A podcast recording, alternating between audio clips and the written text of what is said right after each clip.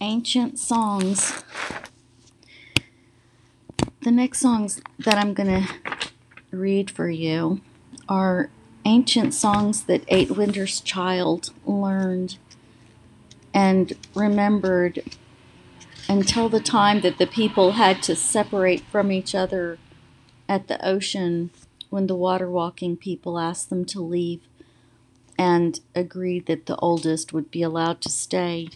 And since the people would be dividing into the very oldest staying where they were, so as not to slow up everyone who left, these songs were sung so that everyone might remember them. Beginning song on page 314. Now I must tell you that our people had their beginning long before our edge of ocean home, so long ago that no one at all can count the time. Yet these are the tellings that have come down to us. Long ago, long ago, long ago, our people lived in loose groups and wove the pattern of their days through trees so tall, sun was seldom seen. It was an easy time a time when the mere extension of an arm was greeted by some ripened fruit, a time when water was as often gleaned from trees as from earth. As its constant cascade was captured in leaves and the forks of branches, the ground below being often sodden and dangerous, so it was that the people lived content for time beyond time until the world began to change understanding came back that the place where trees were not grew closer, so that great trees fell to earth and were not replaced by new. These massive giants, so dependable for so long, rooted firmly to earth, began to lose their earth connection and toppled, one after another, toward a receding forest. In this manner, trees, which had been our refuge, became our great danger.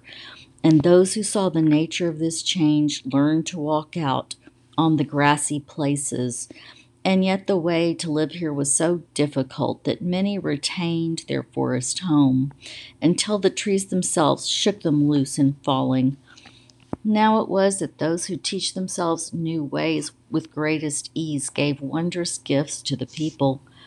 These were they who learned new ways of continuance finding that which is not fruit and yet nourishes, learning ways of finding water. For rain came less and less often, catching here and there on the earth, and seldom at all in the trees. So that some among the people would find some high place, a rock or hill, and search all distant places for signs of the gatherings of great beasts which indicated water and those who were most clever in this pursuit came to be valued by us.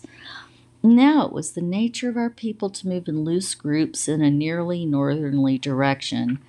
As this pattern continued, we learned the ways of this new land, so that not at all was eaten, but some was saved, not all was drunk, but some water retained.